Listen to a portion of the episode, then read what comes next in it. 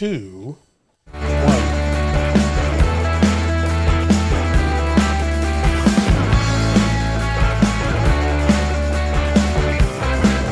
Welcome, everybody, to the Seattle Sports Union podcast. We're back once again with me, Abraham, the Dementor DeWeese, Brian, the Slytherin Solack, Ravenclaw, Richard Reich Michelson, and Matt, Hufflepuff by name and Hufflepuff by game, Paige.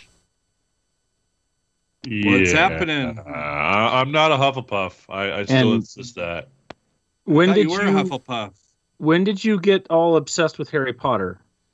When did I get all obsessed with Harry Potter? Probably 2001, Oh, whenever the book came out. All right.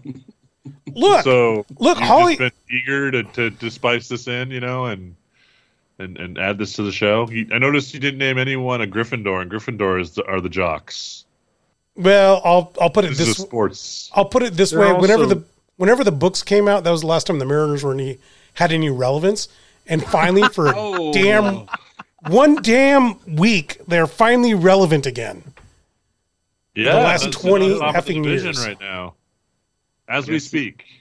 yes, they are. In fact, yeah, they swept a doubleheader today, and they're what a half game up on the Angels, and uh, my beloved Red Sox are in first place, and the Seattle Sounder, Seattle Sounders start tomorrow night, and I think we should start off with the Seattle Sounders because we have our expert Rich with us tonight.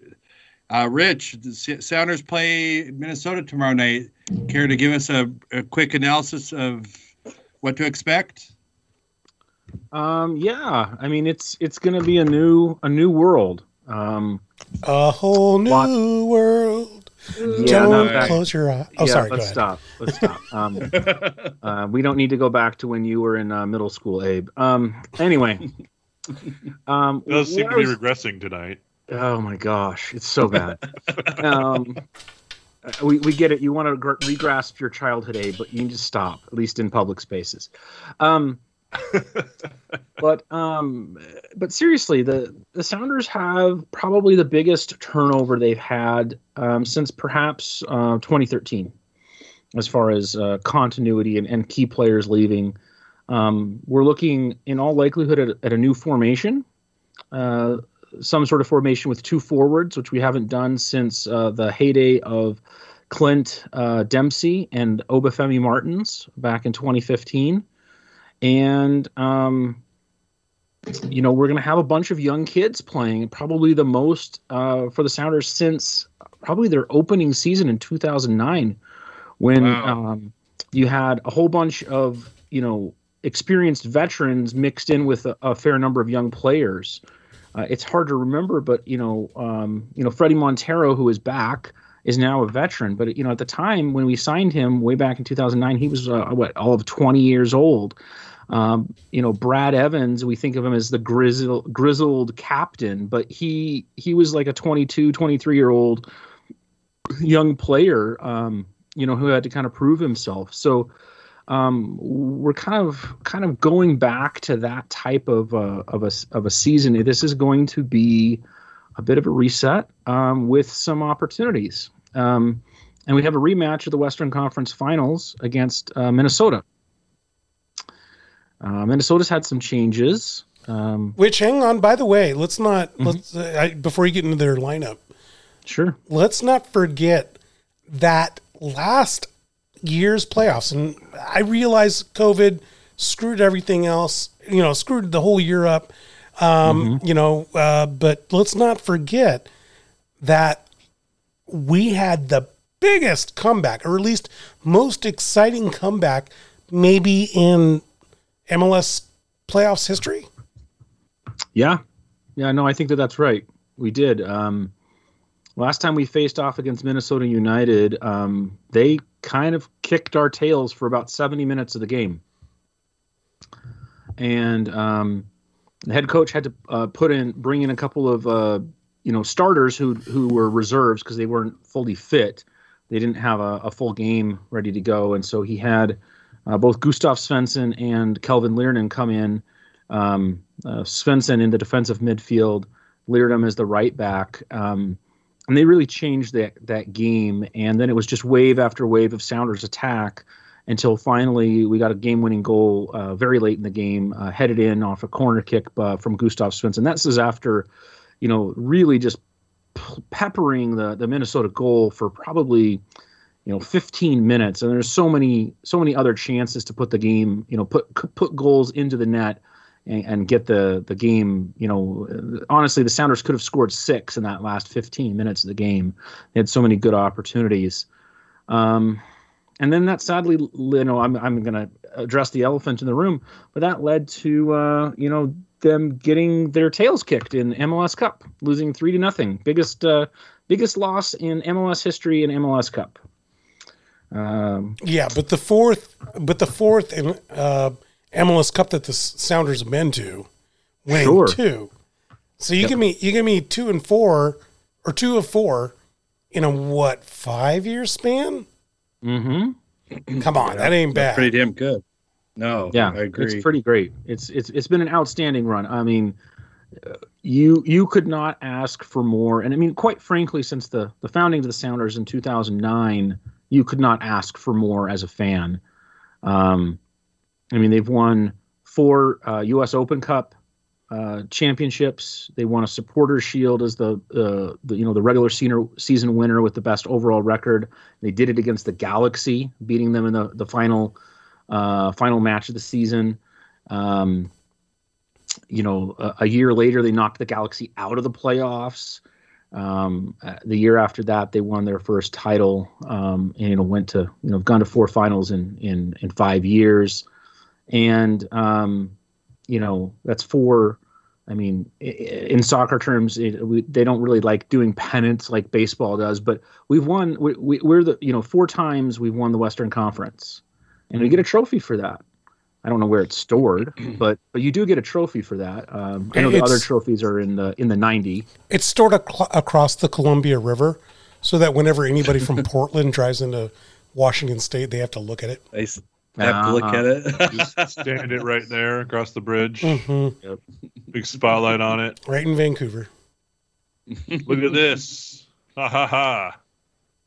Um, so, well, looking, look, you know, that, that that's the past. Looking ahead this year, I mean, who who do we have to fear? Who, who who's who's the hot team this year? What do you think? Who do you, what do you like? Rich, can I take um, this one first? Um, because I yeah, I, I wrote an article on SeattleSportsUnion.com, and it looks like the team that beat us, the Columbus Crew, are still one of the teams to beat.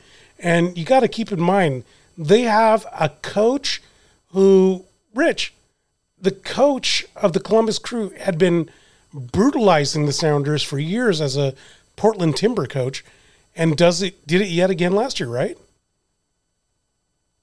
Um, I mean, to be fair, I think brutalize is a is a great overstatement of Caleb Porter. He he is a, a fine coach. How about irritated, but, annoyed, and harassed? Yes, yes. He, okay. he, he seemed to have a big chip on his shoulder all the time. Um, but I mean, he had the, he had the coaching equivalent of being, uh, you know, a huge flopper in basketball, uh, really. But but also, I mean, just to be fair, uh, I mean, Portland basically misses the playoffs every other year. That's, yeah, that's but just it, what they do. Yeah, but it seems and like it seems like they always come up the, the the years that they do well, they make deep runs. It's true. They they That's have Caleb Porter's two, two, deep runs. They've gone to two MLS Cup finals. Uh, they did win one MLS Cup, um, and so I mean the grand total of the trophies that they've won um, is one MLS Cup and two Western Conference championships. yeah, um, okay. And, and, so and Caleb Porter has a third one. With... Yeah, he has a he has a he has a third one with with Columbus. Um, and really, he's assembled a, a fantastic squad. Uh, I mean, they're they are deep and they have talent, and they signed some really good free agents this year. I think that they will be the class of the Eastern Conference, along with uh, Philadelphia Union. Um, and in the West, I mean, it's it's uh, LAFC with Carlos Vela and uh, Eduard Atuesta and um, Diego Rossi, Diego Rossi are really the, yeah. the, kind of the stars of the, that show and it's really I mean, honestly, LAFC probably are a level above the Sounders at this point. And sadly, I think Portland's probably a little bit better as well. They just have a, a really good collection of veterans and and youngsters that seem to have clicked. They have a good a good amount of chemistry with their new coach, uh, Gio Giovanni uh, Savarese. They um, they played in the Champions League, the CONCACAF Champions League. So that's uh, the regional champions of all of North American, Central American, and Caribbean uh, get together and have a big uh, a big tournament. And uh, Portland, uh, actually Portland and Columbus were both in that, and they both looked excellent um, and and knocked out their competitors. Um, Hey, so Matt- they've moved on to the quarterfinals. Hey Matt, you like you like this though. Since the Sounders got bumped in the first round last year, last summer, Uh-huh. Uh, Yeah. you won't see half the team going out to Concacaf Oh. or to international play. Yeah, Yeah, it's my- true. My biggest gripe is always that they they loot half of our team for international conference or you know uh, championships that don't matter to the local MLS Cup. You know, and, Well, then we lose like or- four games or- in the middle of the season. Right, or make our team play in these other tourna- tournaments that like I'm gonna, I'm gonna be honest, guys. I don't think this U.S. Open really matters. Like, why? I don't care. Yeah. You really don't, don't. care because you were a fan the first four years when they won three titles and went to another final. Well, I mean, That's it's- why Well, winning the U.S. Well, Open's good when you don't have regular, like actual real championships. It's like it, it. It's like okay, if it's professional wrestling, I'm happy winning the intercontinental Peruvian belt, but like, mm-hmm.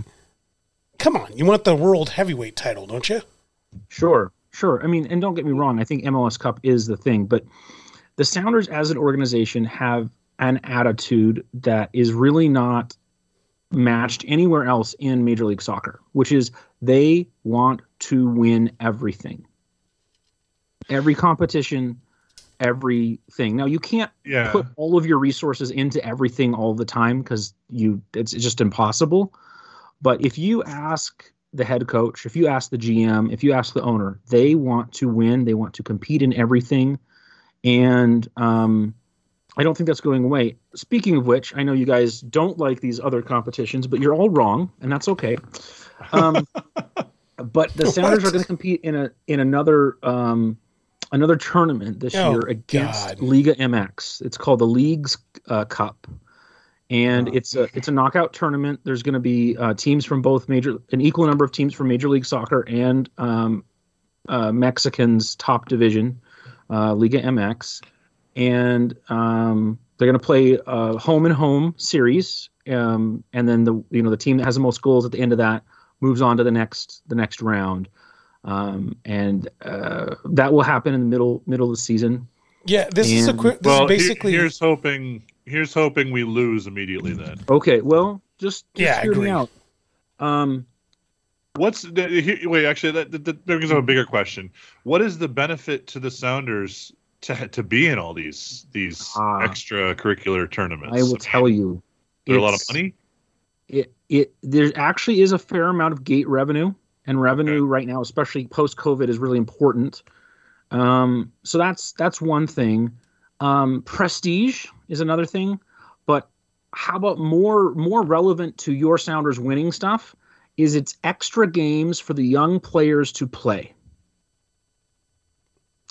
Okay, remember there's no there's no real minor leagues. Yes, there's the the Tacoma Defiance, but the the difference between Defiance and um, the Sounders is really like the difference between the Mariners and Single A. It's good, like it gets you repetitions, it gets you competition, but it's really hard to level up from that level all the way up to the first squad. So and that the- has been a, an ongoing problem. And the really the only way you do is to play more games against tougher competition. And this is a way to do that. And so that's why, from a very practical, I want to win games in, in Major League Soccer. The more competitions the Sounders are in, and the more games they get in those competitions, especially if they can win, that means that the youngsters have to be playing well, otherwise you don't win. and the youngsters need to have repetition. So it's it's kind of a virtuous cycle if they can get get going on this. Now, Matt, So hang on, hang on, hang on. Uh, just quick thing, quickly for those of us uh, not named Richard Michelson. sure. When he's Yeah. guys, when he said single A, in your head, were you thinking, "Be careful, you be careful"? Are, are you talking down about our Aquasox? No, I'm talking about Rich saying Oh no, I mean it's that's the what I was equivalent to yeah, exactly, exactly, yeah. It's like uh, Rich for a second there. Do you do you remember? Uh, close. Yeah, you were close. Do you remember like when Luke, when Luke uh, went, Luke Skywalker went into you know uh, the bar, you know, at Mos Eisley. Oh, sure. Yeah, yeah, and he said you know he bumped into some guy and and he said you better be careful. Right. And he was like, "You were Luke Skywalker," and I was gonna say like, "You be careful, or you be dead." You know, um, you don't mock the single A, but I digress. I'm not back to I'm not mocking it. I'm just saying that the the, the using it as a level reference. the level of competition is is is just not it's just not close. There's just not enough um stuff there. see. I was is what it boils see. I was down giving you an out, but now you just keep that that knife. You're that knife. digging your just- analogy is is You're twisting is- the knife. is inaccurate and irrelevant. C- Can I ask a question from the Fairweather fan, please? Yes, go ahead, Brian.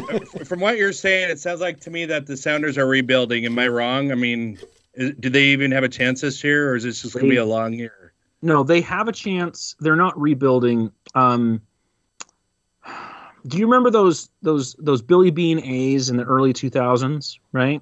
Yep. Yep. Where every season it looked like the A's were a complete effing mess, right? They had their veterans, they had their good players, you knew who the good players were, but they never had enough, right? Yep. And so they'd kind of scuffle along for two months, figuring what the crud is going on.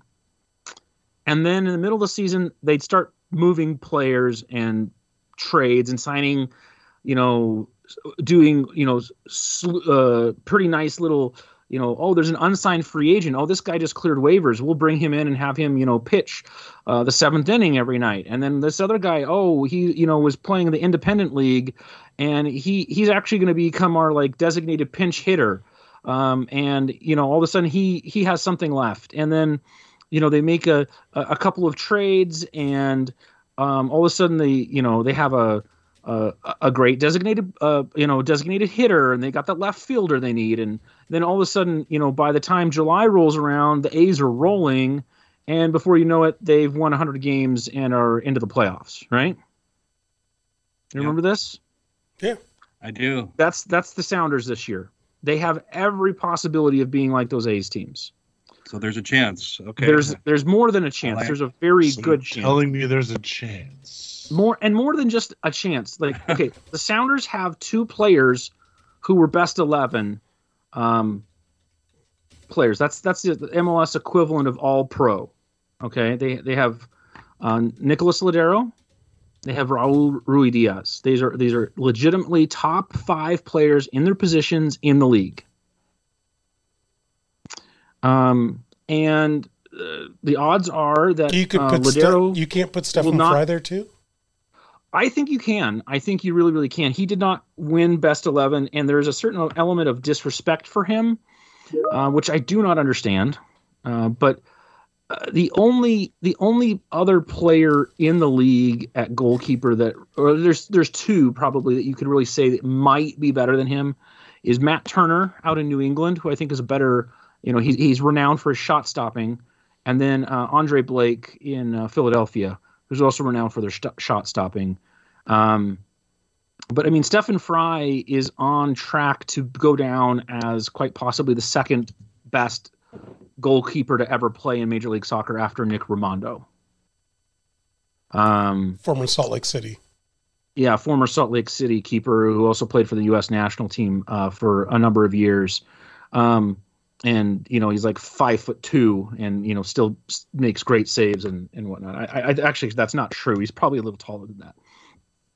Um, but you know he's not six two like most most goalkeepers are. So, um, so anyway, you've got you've got these good players right up the middle, and we haven't even mentioned Cristian Roldan. We haven't mentioned João Paulo, who are both excellent.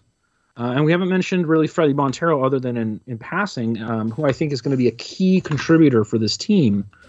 So the the, Marin, uh, the Mariners, the Sounders have a number of really good veterans, right? Proven players. The Mariners. It's a matter not. of can we get other players to uh, you know to contribute? Can this team mesh? Can it meld? Can it get some chemistry? And can some of the young kids hit? You know, can they can they you know um, get you a few goals or, or become key defenders? Your Danny Leyvas of the world.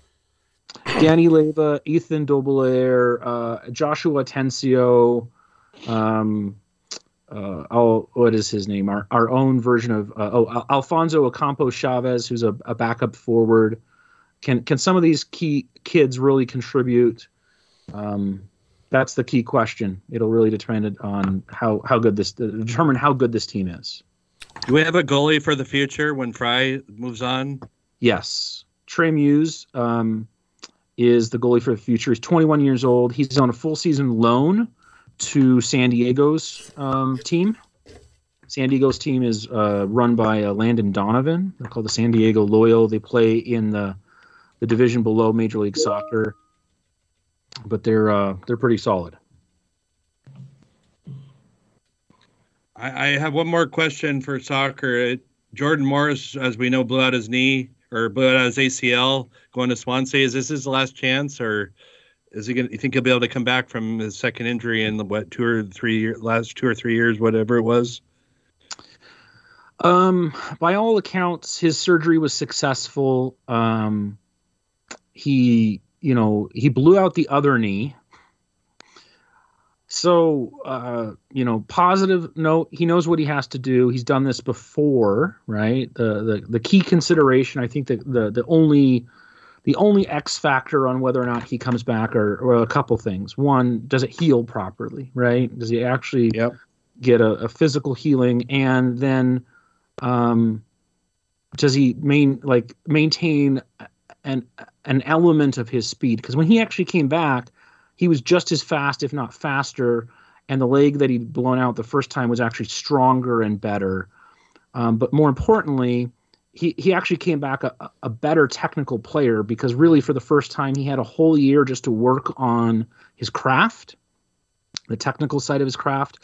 If you recall, he was a youngster in um, Stanford, and so he's a full time college student um, and limited practice hours. He just never really got very, very, you know, a lot of enough reps to get really, really good at some of the technical stuff. Um, and then he, you know, he was good enough physically, but never, never really refined his craft until that year um, when he came back, uh, you know, fully healthy. So I think he can. I don't think he'll go to Europe ever again. I think he'll he will play the rest of his career in Major League Soccer, presumably for the Sounders. Um, I, I think the Sounders would let him, you know, give it a shot in Europe again, but I don't know that that's in the cards for him. Okay, you know what? The, I, I probably said this to you before, but the Sounders really should hire you. You really do know what the hell you're talking about. And you are. I appreciate your input, your feedback. So nice job to you. Thank you. What he's saying is get off our show. Oh, shut the hell up! Not- There's the door. Moving on. No, but you do, you do, you really do good uh, analysis. Yeah, definitely. yeah. Kudos, kudos, on- kudos. Kudos. Yes. L- moving on. Let's talk about those first place Mariners, man. I mean, Oh, man. that's a weird statement. That is so. it is a weird statement, but is it something to be excited about, or is this going to be like two years ago where we went what twelve and three or whatever it was for April, and then we took a dump after that? I mean, th- You these mean kids. that I mean, that was Vogel Vogelbach, or as Vogel- uh, Graham has a has a has a pet name for him. Do you want to do you want to Uh, share? Vo- Vogel fat. yeah, I mean, and t- convince me. I mean, I, I'm excited. I mean, Mitch Haniger is back, and I think he's the leader of this Mariners, and Kyle Seager is. I mean, just No, I I, don't know if I, it's because of I, Kevin Mather said, but he's been awesome. I agree with you. You know, I, I get excited too when my kid, you know, when my kid uh, performs and does well against, you know, 12 other really untalented nobody kids. Um, and like the Baltimore Orioles, like the Baltimore Ori- Orioles. Yeah. man, who we beat twice today. Yeah. We're yes. just, you know, most, most parents are just too nice to say, your kids suck. I'm not too nice. The Orioles suck. They really suck. Wow. You need some faith, buddy. I mean, I thought They I got- had no faith. Come Look, on, dude. those Orioles, uh, their players, all have parents that can give them faith. They can all go find a preacher to give them faith. They don't need me to give them faith. What they need me to do is to tell them they suck so that they can go get better. Um, yeah. But we take two out of three from Minnesota, and we do well against San Francisco. And I mean, come on, there's things to be positive about. San. Francisco? Crushed Some- by the White Uh, Sox. you you mean the you mean the Giants who still have players from their World Championship run that they can't seem to get rid of? Those Oh Giants? word. Yeah, and they're they're in second place behind those West Coast Yankees, and they got Okay. one of the best ERAs in the league. I mean, come on, somebody, one of you guys has got to have a little faith in the Mariners. Let- Let's hear it. Um, I, I I'm I'm gonna be a Debbie Downer here, guys. Look, look. um, the Mariners have already have a have a. I mean, it's not a horrible diff, run differential, but they have a negative eight run differential. And this is not a fancy stat, Abe. You don't have to worry. I'm not bringing up the WAR or any other stats to scare you. Runs scored difference. Basically, the, the good teams score more runs than the other teams over the course of a season. And it's really hard to win a lot of games if you have a negative run differential. So the Mariners need to either stop giving up as many runs or score a whole bunch more runs consistently, or they're going to be mediocre again and Houston's going to run away with the division. Fair the enough. I latter mean, is I, probably going to happen. I, I agree with that. With Yeah, you- Uh, uh, I think First Go of all. Rich. First of all, Rich. I am not some like old man, you know, on the bottom floor of an apartment building, uh, But you kind of sound like screaming, one. "Shut down! Turn that music down, you damn kids!" Um, That's, that's no, your regular voice right there. but no, you're right. I mean, like uh, the starting pitching is giving up runs left and right, and I don't know why I can why why should I get excited? You know about about beating Baltimore. You know why?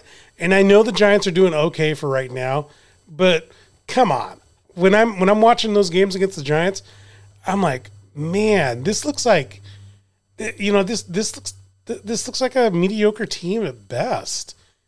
what about Minnesota? They beat two out of three. Minnesota's Mi- Minnesota is they're, they're about to that whole city's about to burn down. like oh my gosh. Minnesota. Minnesota's a young team. They're dealing with a lot of injuries right now, and they haven't really figured themselves out. That they will, they'll be fighting for a playoff spot later on this season. That's pretty guaranteed. The Yeah. Giants that took the recently revived zombie corpses of Buster Posey and Evan Longoria in order to beat us, and the fact, I mean, that that's sad that that those two guys still had enough juice left to beat us. Um, you know, the Orioles are the worst team in the in the Major League Baseball. It's Hey, Evan Longoria was going to be the second coming of Frank Robinson. He was for the first Yeah. half of his career. for a good He five years, he was. dropped off a cliff. Uh, and you know, I mean, there there are point. Okay, on the on on this team right now, there are there are points to be excited about, and there are there are things to be optimistic about, and there are good things, but there are also a lot of concerning signs. Things that make me wonder why they made these decisions out coming out of out of spring training um, and and some players that are really starting to worry me. Like I'm still I'm starting to kind of get worried about Evan White if he's ever going to figure it out. Evan White should have never skipped AAA. I agree with you, Matt. You sent me a message earlier this week about how, how big of a mistake that was, and we're seeing uh, we're seeing we're seeing the results of that. Dylan Moore is just a guy, and I don't He's know. not he's a utility guy. He that that was his yeah, he's the 25th guy on your roster, and I don't know why he's starting. And 20 Ty France is turning out is is is proving me right. I was excited about him as part of that trade and Sure. he's turning out to be the best part of it. Sure, but you know when you got Taylor Trammell doing nothing, and you Yeah, got like J.P. Crawford doing nothing, like you you have a good Well, fifty percent. Crawford is- You have a good fifty Crawford's percent. hitting the ball and playing defense. I call bullshit on that. and and no one no He's oh, hitting the Crawford ball. Crawford is Crawford Crawford Yes, he is. accept a lower a lower uh, amount of production he's hitting 267 or so on his average. He's average. hitting and and 256. He's, he's and- Gold Glove defense, so we're fine. Oh, okay. We could- yeah, I'll take that from a shortstop. You're you're right. I will take that from a shortstop, but let's not From forget he has he has one RBI, and he has Yeah. yeah yeah. His glove is why he's on the team right now. That's why he's on the team, and I, I'm okay with that. But I, but I'm not going to hear like he's some great second coming No. of Cal Ripken Jr. No, no, no, because he's no, no, definitely not. Never said he was. I you we got a lot of good it. pieces in play. You I call implied Ugh. it. You implied it. Haniger, Haniger, obviously, it, it- it's great. It looks like he's back. That that's wonderful. He'll have some trade value when we trade him at the deadline. Uh, Marmalade, I still haven't con- been convinced as to why he was ever given a roster spot ever in the first place. And the same goes with Haggerty. Um, I don't know why these guys are on the roster, other than we don't have anyone better, and that's kind of sad. You're- you're- Kelenic. okay, two years, is not two years ready from yet. now, And, sure. I- the thing about Kelenic is he has never pl- played against anyone. He hadn't even. I think he had like ten or ten or twenty at bats at Double A uh, on his record. I, I don't want to make the mistake. They. I, I honestly think they made the mistake with Evan White. They rushed Evan White way too hard, and I don't want to make that mistake with Kelenic. Have him play some at bats in Triple A. Get him some reps at the next level. Get him comfortable, and then bring him up. Don't rush him. So I was going to say that uh, it's all this is all colored by the ownership and their nonsense uh, in the off season about um, basically trying to cheat uh, players who are ready out of being ready. So I will say this that if Kelenic is good enough, he should play, right? Yep. But um, I can think of one player who's turned out to be any good that skipped AAA for the Mariners. And his name's Ken Griffey Jr. yeah. And the reason that he skipped AAA is he knocked the holy hell out of the ball in spring training in 1989. He forced us to. He forced his way in. And if Kelenic is really ready, he would have forced our hand in uh, spring training. And if he's really ready, he will be hitting like 574 in double A, and he'll go up to triple A, and he'll hit like 367, and he'll force our hand.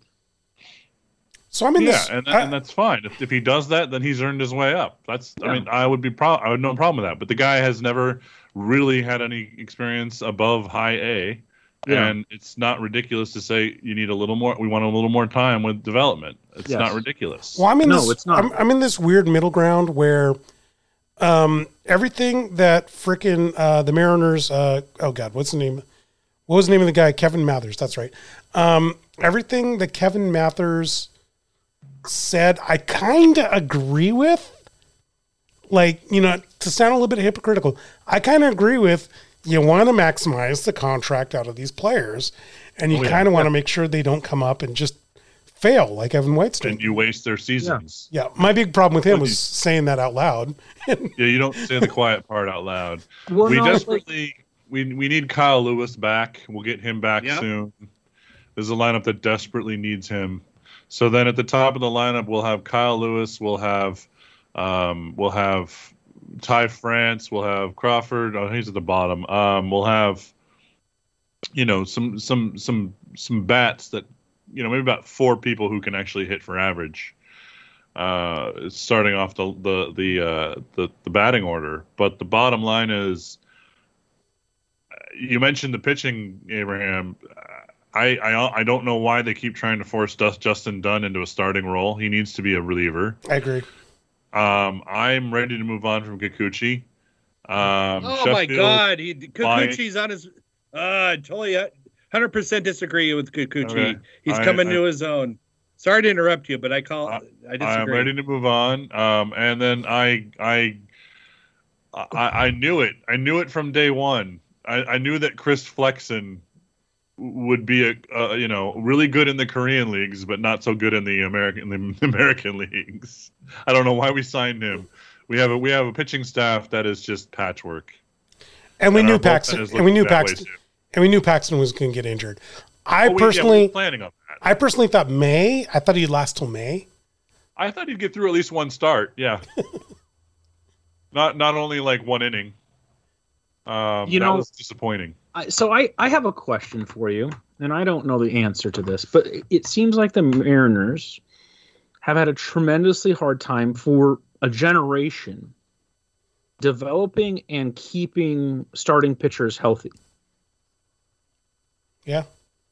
Well, that's pretty much a, the, the the the reality is is that everyone across baseball has that same problem. Yeah, yeah. No, that that you're not wrong, but you know, there's there's been a bunch of pretty solid work that shows that it's it's a uh, it, it's an organizational problem because it's it's proportionately worse in the Mariners than other places than than you would you would think and consistently. But that's um, you know Well, I I would I would say we've actually, if you want to focus on a problem from our farm system and our development system, is we haven't been able to consistently develop bats. We have all these guys that can, that, that can hit. We draft them out of college, and then they get to like high A or double A, and they fizz out. You know, and it's like, are we scouting bad? Are we not training them well? What are we missing? When you know, there's I- there's other organizations out there that are just cranking out hitters left and right. I think you're both wrong. I think we're bad at doing both. Okay. That's probably accurate. That's probably the right answer. I mean, like honestly, like what was the last star that w- the Mariners developed? I mean, either all the, on their own Well- through the farm system, or like traded for talent and then developed it. Did well, know, Kyle Lewis. Kyle? Okay, Okay. he Uh, was the rookie of the year. That's that's I, pretty. I, I think Rich is look. I was thinking Rich is looking back from the current crop of whatever's. Like Okay. what? Um, like was Ketel Marte through our system? Yeah. Yes. Okay, so Ketel Marte, but obviously he's with Arizona. You know, lighting it on fire. Was Chris Taylor through our system? Yes. Okay. Yep. Again, The traded Dodgers away. fixed him. Traded Okay, away. so- We, we broke him, and then we sent him to the Dodgers for nothing, and they fixed. they him. fixed him. so like, I, I, let me let me put let let me give you a perspective because while I, I love the Mariners, I am quite frankly a casual fan. Um, I don't live in Seattle the area anymore. I live in Utah. I only get to see the Mariners a few times a year on national TV if I bother to pull it up. Um, I just know a handful of players, and I know like I know some baseball stars, right? The Mariners have not developed like a star themselves in a really long time. yeah, you'd have to go to Felix, I guess. Yeah, I mean, really. Felix, and before that, it would probably A Rod. Was the Well, last I one. mean, even even even after A Rod, like in that in in uh, interim, When We signed Ichiro. We didn't develop him. No, we, we signed Ichiro, but I'm I'm even thinking of, um, you know, there were uh, there there there were a few other players that were, um, maybe not totally developed by our own farm system, but at least like were kind of like, um, oh gosh, Goody like I don't know Gutierrez. I guess he was a trade, but uh, Mike Cameron was a trade as well. I wouldn't call them- it's been I a wouldn't long call them- time. I wouldn't call them stars or household names though. That's true. That's probably true. But I mean, it's been a long time. Like the Mariners just aren't very good at it. Well, they. I mean, they they tried to go in and bring in, um, spend all that money on that Yankee that played second base. Robinson Cano. Yeah, that Oh, Yankee. yeah. Oh, are you going to be like Rich? Because Rich refuses to call Ichiro anything but Mr. Suzuki or Suzuki or Ichiro. What? Rich, remember, No. Rich, you said that you would never call him Ichiro until he got over himself. Uh, no. I I said that um, single name stars going by their first name was stupid, and that and that you needed to be a superstar to get away with it. So you've accepted it by now. Uh, I mean, the, the, when he won the MVP and the Rookie of the Year and led us to like the best regular season uh, in a century, yeah, yeah, I I, I- got over it. Because I, okay, because I got to tell everybody here on this show and out there listening, in 2001, you were hopping mad about who is I this guy that- that's going to put his first name on the back of the jersey. Well, I I, I, I, I thought it was stupid because I think that the whole Brazilian soccer thing where they go and go by their first name is stupid. But um, anyway, Um, yeah, so I want to I want I want to move it on here a little bit. There, there's a uh, recently there was an announcement for the uh, the Atlantic League, in it, which is an independent league that the Major League Baseball uses to test new new rules and and and look at you know the impact upon games. And uh, they've announced that uh, they're going to try out what's called the double hook rule this year on the Atlantic League, um, which is a modification um, rule uh, that is basically what will happen is that there will be a DH in the game, but the second you pull the starting pitcher, you also pull the DH. So it adds it, add, it it's kind of a, a, compromise between the DH land and the and the non DH land of the NL and and uh, they're going to see how it works. And I'm really interested to to, to both hear what you guys have to say about it, and and also, you know, I'll start. I'll, I'll start first. I'm not against it, but every time I hear of a rule change, my first question is, what problem are you trying to solve?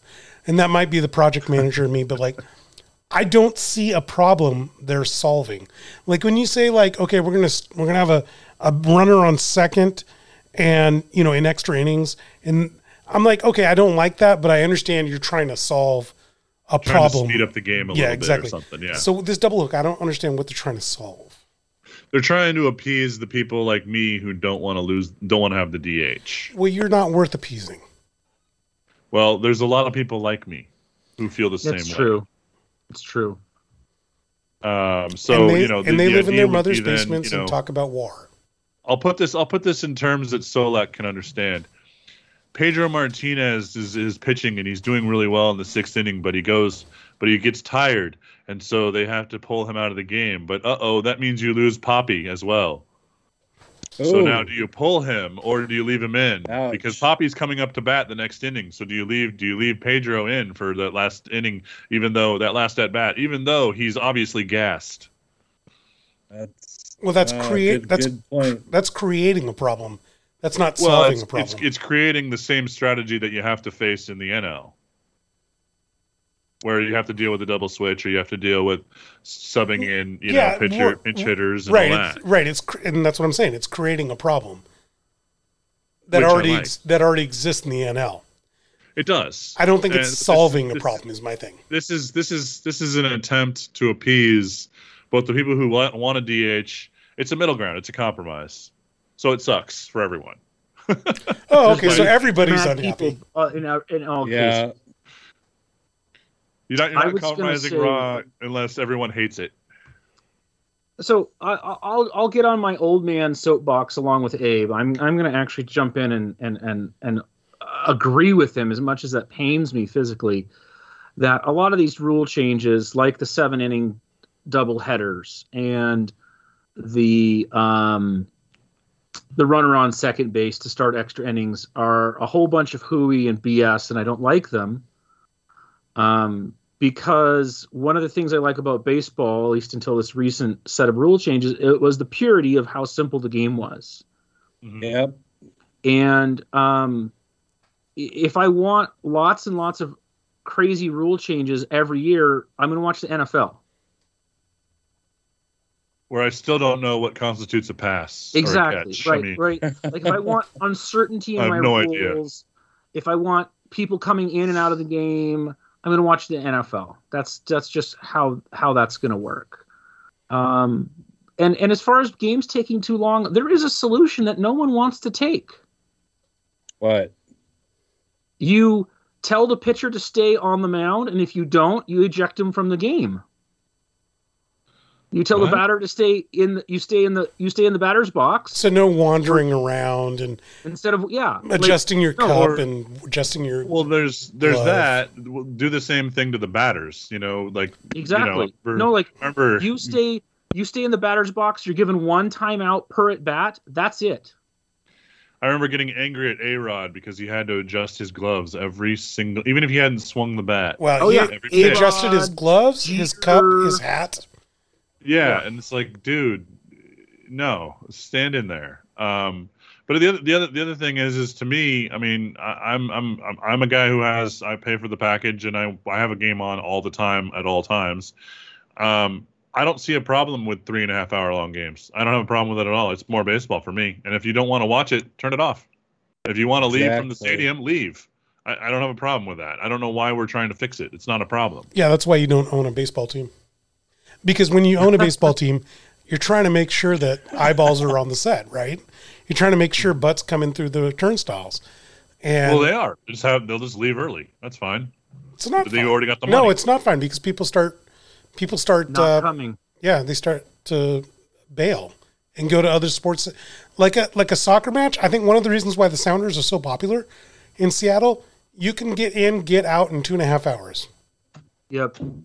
Absolutely. Is- That's why I is that love the norm watching for all- Is that the norm for all soccer, or just Pretty it's much. a tight game. So two Yeah, two hours. Like if you're watching a soccer match, you basically you block out two hours to actually watch the match, and maybe 15 minutes on either side if you want to watch pre and post game. there's maybe like ten minutes of overage at most. Yeah, I mean it's One thing that we don't It's- one thing that we don't talk about every time every time MLB tries to do something to speed up the game, in my opinion, it seems It to go on longer. Like Yeah. okay, Yeah, so I'm not the only one the- I'm not the only one recognizing this, am I? Like No, you're not. No, Okay. no. I was watching the Oakland Detroit game earlier today uh, before we started the podcast here, and they had a statistic they flashed on the screen that the Oakland is like number three in the league this year so far in terms of duration of games. They're averaging three hours and 32 minutes a game so far this year. And this is after they've, you know, they, they limit, the, they make sure the pitchers have, bullpen pitchers have to face at least three pit, three batters. So they limit the bullpen substitutions, you know, and they, and they, the, you know, they It's have the clock. it's Yeah. not the substitutions, guys. No, it's, I mean, like Sparky Anderson was doing like using every single person on his 25 man roster back in the 70s. Same thing with Casey Stengel. Like this is not a this is not a substitution or pitcher change problem. This is a time between pitches problem.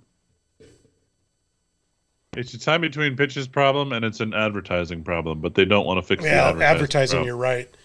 Time between They- time between innings has gotten Yeah, they don't. They don't want to. They don't want to fix that part. They want to extend that part. That's really what they're trying to change the game, is so they can pack in more, more advertising and make more money. also the instant replay the instant replay is really bugging Oh me. man, Oh, Why does can it I take- can why I does it take five minutes to review and then get it wrong? can I can I I I have a soapbox to jump on on top of this for both baseball and and and soccer. So a few years ago, they did they instituted instant replay in in, in worldwide soccer. Um, not at every single level in every competition, but a lot of them. It's called VAR, Video Assistant Review. It sounds like WAR, Abe. So I'm sure you hate it, but the standard, the standard sh- is supposed to be, it's supposed to reverse clear and obvious errors. So, what a clear and obvious error, and it's supposed to be game changing things as well. So, a tackle that should be a red card is one of those things. Yeah, Um, whether a goal was scored or not, like, did the ball actually cross the damn line? Um, and then the other one is offside, um, which is always the trickiest rule in soccer. But basically, are you past the last defender before the goalie, right? Mhm. and there's always interpretation of this but they have they have taken what clear and obvious means which means in my mind like hey there's daylight between me and the last defender or i'm like half a body length ahead that's clear that's pretty obvious right but Yeah. like some of these leagues have taken clear and obvious to mean like hey we're going to actually like put a grid on the field and then measure like millimeters and centimeters and inches. Like, oh, you were two inches offside. That goal doesn't count. And I feel like baseball and football and all the sports have this problem. Like, if you can't make a decision within 30 seconds, it's not clear, it's not obvious, it shouldn't be overturned. Call in the field stands, move on. I I completely agree. And uh, this week there was there was an example uh, of the Phillies game. Um, um, you guys might have heard about the uh, the guy sliding into home. Um, he didn't even touch the plate. Oh, his yeah. foot went, his foot went down on one side and then bounced over to the other. And uh, they went to the review, and the oh, and by the way, the umpire was standing there staring at his foot the whole time. Mhm. Uh, and they went to the review, and they decided that it was still safe. He was still good, and it, it was like you went you went to the review. We waited the five minutes, and you still got it wrong. I mean, what they what they all need to do is there there's a there's a what they do in like um in in the NHL. What they do is they have a a community of review. So they have like a booth in like New York that mm-hmm. sits there and they have all the views in front of them and they have and, and what'll happen is the umpire will go or the ref will go over to to you know to, to listen to the you know the people who are talking to the people in New York. 10 seconds. 10 seconds later they they have a ruling. Boom moving on. Game keeps going. The flow is not stopped. You know it's boom it's done these these 20 minute stoppages where they sit there and they we need to look from every single angle and we need to look from this angle and that angle and oh i don't know you know and, and we live in a day and Yeah. age where these things can be easily solved and they could be you know like you could put a chip in the ball. You could put a chip in the in the player's shoe. You could you could you know you can track these things and have it be definitive 100% without even the camera view you know but no we're not going to do that. We're going to go to the v camera view and we're going to mm-hmm. sit here and waste 20 minutes Well said. Well said. Um, we're getting near the end of the show, but I want to talk Seahawks real quick. Uh, Seahawks signed Aldon Smith today from the Dallas Cowboys. We all remember him. He had some issues back in the past when he played for San Francisco, but the guy's a hell of a pass rusher. Do you guys like the deal? he had some domestic abuse allegations against him didn't he when he was a 49er Uh, yeah, he I did. believe so. Also, also, he said he had a bomb while he was going onto a plane. Oh that's right i remember him now yeah the smart guy yeah He got well. Uh, he got he got when they some. the smith duo Well, he got severely liquored up at a, uh, a airport bar, and thought it'd be hilarious to talk about having a bomb while he was walking onto a plane. Well, Anyways, disregarding his past, chasing down a good sign. quarterback. Luckily, chasing down a quarterback doesn't require too much in the brains department. So, you know, I think it's a great addition. We we could use the pass rush, obviously. Um, I haven't heard how much are we paying him. I haven't heard know? either. I didn't see. I see. don't know if that number has been released yet. Um, it's still a brand new signing, but uh, you know, providing it's a reasonable number we're paying him, uh, I'm fully on board. Was this the end of KJ Wright? Oh, it's al- it was already the end of KJ. Oh, Wright. KJ Wright was yeah, Yeah, that was he's written.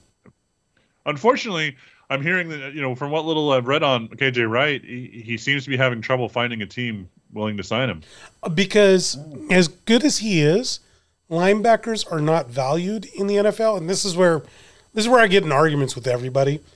Is you can have the best linebackers in the world, money wise in today's NFL, they are not gonna get paid. It's just Yeah. all there is to it. You you you you have to be a you, you have to be a Hall of Fame, like a true Hall of Famer, and then some to really get paid top end money at linebacker. And I mean, and in today's NFL, you've got to be an ex, like that level of linebacker to really have the impact on the game that an elite cornerback or safety or uh, you know pass rusher does. Good point. Good point. Um, moving on from that, a couple weeks from now, we got this draft coming up. I mean, are, are, obviously, what do we have? Two or three picks? I mean, is there something to worry about? Even though we pretty much suck at drafting every year, anyways, in the first we have round. we have three picks left because we wasted one, right? Or we have we have two picks left. We have three picks I left. think three. I think three. I Yeah. have three. Uh, we wasted one getting Gabe Jackson, which is not something I was fully on board for, for but um, because we desperately need the picks. Um, but we'll, you know, the, the one thing that Schneider and Carroll have shown they are they are good with the middle rounds in terms of getting value for their pick. They they're absolutely terrible at first round judgments, but in terms of the middle rounds, they usually can find some good talent. And so I'm not too worried about it. But we we don't have enough picks. We really need a lot more. Yeah, we have a second round pick. We have no third round picks, and then I forget what the other two are. My expect- Fourth and a fifth, I think. my expectation No. is that we end up trading the second for maybe like We a third fifth. and another fourth. We have a s- we have a we have a we have a second, a fourth, and a seventh. I think. Right. And I'm thinking we trade the second for like a third and a fourth or whatever the math, however be the math works on that. Yeah. Get some more picks. Um, and then you trade the you trade the fourth for like a another fifth and something like I don't know. You try to get numbers. I think that's what they're going to do. Um, I they need the numbers because at this point for cornerback and defensive tackle, you need to just throw people at the problem at this point. yeah, we need bodies. You need bodies Yeah. because I I am not accepting what the what the homers on the radio are saying. They're saying we're fine with Tre Flowers. We're fine with Ryan Neal. You know, we're fine with these guys. And I'm like, I'm not fine with these guys at all. The guy that we picked up from San Francisco, uh, the reason why he left San Francisco is because he wasn't good enough to be a starter there. So, you know, um, we, we so I- agree with you, Abe. And and here's the here's the question I have. I mean, in general, I know the Seahawks have have kind of like loved their, you know, let's let's find a Hall of Famer in the fifth round, right? With uh, was it Kam Chancellor and Mhm. and Richard Sherman, right? Yep. But it, what everyone forgets is that Earl Thomas was a first rounder. Yep. Yep. Number. Yeah, he was And- high, high and- pick. and quite frankly, the teams that go to the Super Bowl usually have are like what top five teams as far as number of first round picks on their roster. You you win with talent, and occasionally you can find those diamonds in the rough down down the line. Um, I don't understand the Seahawks' strategic hatred of first round picks and even second round picks to a certain extent, right? Like, I, I just don't I just don't get it. I think the Well, they're idea. not- I think the They don't idea, Rich. them. They just don't understand the value of them. Well, I, Rich, I think I think the there's two things here. First, the idea is one, the value of the 29th pick overall. There is no difference between the 29th best player from college and the 35th. Like like that's their that's their philosophy, right? That that that I'm not saying I agree with it, but I mean that's their philosophy there. Yeah, the top guy on their board, they think they can get him at 35 instead of 29, so they might as well trade down and get some like extra right, picks. right. I mean, I Yeah. I understand I understand the theory. And then secondly, And- secondly, you get, uh, hang on, Rich. Sorry. Um, the second part of that was if you look at the track record of first round picks, except for Earl Thomas, it has been hot garbage. Right. Like they just don't know how to pick I first round picks. The other the other guy, no, um, was Bobby? I guess Bobby Wagner's was a second round pick, right? Yeah, the he third was. round pick. Oh, he's a third round. I forgot he was that low. Who did we get the second round? It was also from Utah State that year. Uh, Running back. Robert Oh, Turbin. Turbin. Turbin was a. I thought he was like a fourth round pick. No, I think he's the round second round pick. I think he was the second. I could be wrong, but anyway, no. I mean, I understand the theory there, and and of course you've got to have your you know your draft board and have numeric numbers, right? Um, but my I guess my point is is that you know every year there's going to be plateaus, right? Like tiers of of talent, and you know you you would hope that they would figure out where those tiers are and where the big drop offs are and try to grab value above the drop off, and then you know all these guys are all clustered together, and, and I mean. Drafting is is hard but here's the thing is that you know the Seahawks have also been at their very best when they had high end talent, usually meaning number one, you know, first round picks in key positions, whether that was the 05 Seahawks who had the best, you know, one two punch on the left side of the of the offensive line, right? Like three pro bowlers on the on the offensive line that year and a Hall of Fame, you know, Pro Bowl running back, right? You you win by by finding inefficiencies or by being really really good at one thing. And these Seahawks have not been really really good at one thing except for like the first 6 weeks of last season when they let Russ cook. which they don't want to do again. Apparently, Yeah.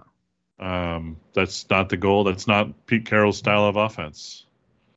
Um, but no, I mean uh, the other the other thing we want to talk about draft. Um, I'm curious what you guys think of um, the 49ers trading up to the number three spot, and who do you think they're going to take? They're going to be stupid Uh, and take Mac Um, Jones. No, let's all jump in at once. They're going to be Uh, stupid and Justin take Mac Jones. that's my prediction. You think Justin Fields? Okay. Yeah. They- They're going to take a quarterback. I think that's probably them. What do you think about what do you think about the rumors that they're going to take Mac Jones from Alabama? Oh, that's I thought Oh, that's what I said. I thought I said Mac Jones.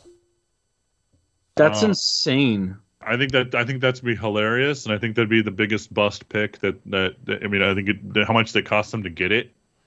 I will I will laugh giddy, giddy to myself, make myself giddy because That's, you know that's- he's I agree with you. he's mediocre. He's like that uh, Miami Hurricane quarterback, uh, Kenny. Gino something. Torretta.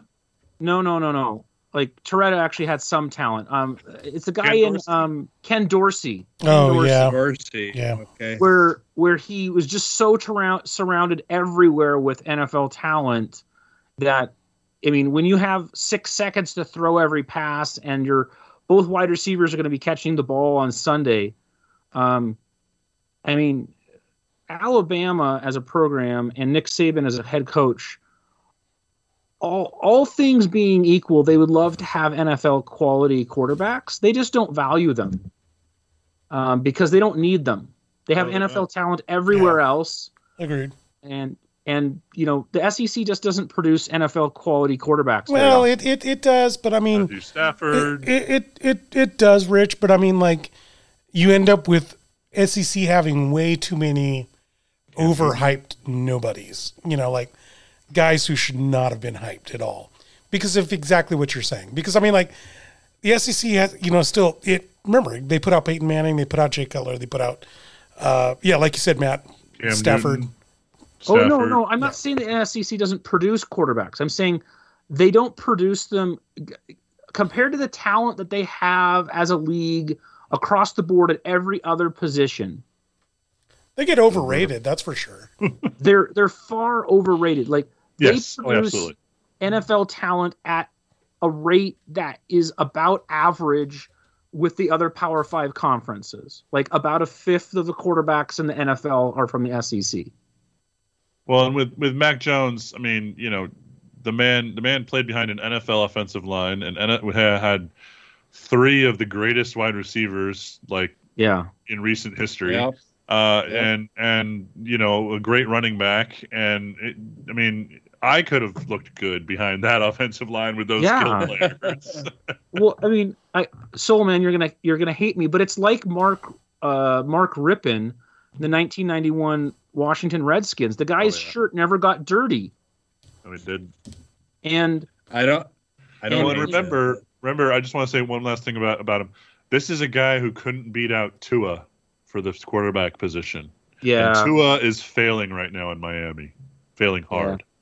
well, I mean, Yeah. let, but let's Yeah. it's Miami. I mean, is it really Tua or is it Miami? That's a No, good team. Tua. That's a That good roster's pretty talented. Miami's pretty good this last year. Yeah, that roster is pretty talented. Tua's Tua's terrible. If, if you if you notice anything, go look at when Ryan Fitzgerald was in the uh, in the in the uh, pocket Fitzpatrick. versus when Tua was in the pocket. Mm, yeah. Good competence in the pocket, and that team. So was maybe maybe bound. the SEC quarterbacks aren't very good. Is that is that what you're saying? That's kind of know. my The thesis. Seahawks Seahawks are gonna are gonna be hurting against Matthew Stafford versus Jared Goff this year. Let me tell you, that's a huge upgrade. Oh, you know, I agree. Stafford is also did not play in the SEC. He he played did. at Vanderbilt. No, that's Jay Cutler. Oh, Yeah, Stafford was Georgia. Stafford was wasn't? Georgia. Georgia. oh, that's right. You're right. Okay, my bad. And Vandy's in the SEC. Uh, no, they're not. They, they they're allegedly in the SEC. They, They're- they are not an SEC team. They They are there. They're there to mediocre raise the. talent. They're there to raise to, to do the homework. They're homework there for to the. raise the GPA. yeah, they're Yes. there to do the homework for the chalks. I think it's time for shout outs. Uh, Am, am I correct? Or do you guys have something else you want to get off your chest real quick? I, I have one thing I want to because it was on the it was in the rundown. Yasiel Puig, go away. You overrated, overhyped, nothing burger of a of a major league player.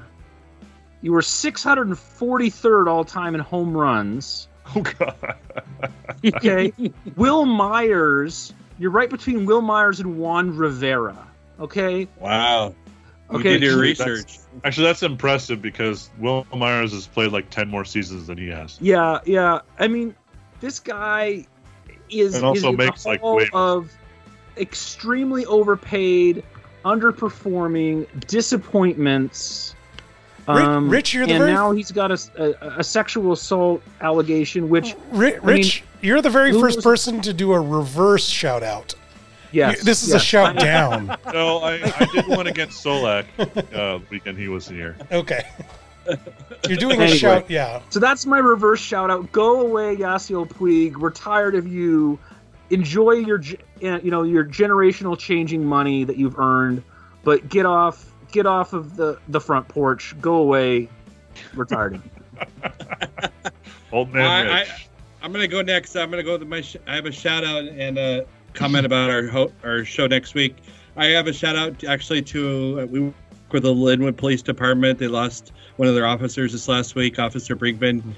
We, he we used to deal work with him on a daily basis. Real nice guy, and he passed away of a heart attack, like just days before his retirement. So I just wanted to give a shout out and thoughts and prayers to his family. And um, next week we have Stephanie Morel, the general manager of the Bellingham Bells, the summer league for the West Coast. The summer team for the West Coast League for college baseball. We cover them every year. She's going to be on the program, so looking forward. to Matt and I will be chatting with her next week. So I just want Awesome. to let Sounds you guys know that. How about you, Matthew? Oh, Matthew. Uh, oh, well, okay. My final comment is that I want to I want to let uh, you know everyone know that I disagree with Abraham. Um, just in general, just there, there's no just as a rule, I disagree with him. Uh, but no, shout out, shout out to uh, the Everett Aqua Sox as always. Uh, you know we're uh, we're we're currently composing uh, some articles for the programs for you guys to check out when you go to the games. The SSU is writing for their for the program. Check them out this year. They buy some buy some merch. Come support them in, in person. It'll be limited seating at least for at least for May. We're hoping that you know with as everyone gets vaccinated, they they are able to open up the the, the stadium more for the longer season. Um, but uh, you know, check out come come come root for the Aqua Sox. Yeah, I'll give my uh, shout out here. And that's uh, to Tarik uh, Skubal, the former Seattle U- University Red Hawk pitcher who's now with the Detroit Tigers. Had a pretty good outing tonight. And um, that's it. We're done. Show's over. We're heading home. Thank you, everybody, for joining us this week. Uh, check us out next week again with uh, with Stephanie Morel, the uh, GM of the uh, the West Coast League Bellingham Bells. We are the Seattle Sports Team. Check us out at seattlesportsteam.com as well. Check us out here on Podbean as well as iTunes as well as Spotify. And check out all check us out on our social media on Facebook and Twitter at Seattle Sports U. See you guys next time. Later.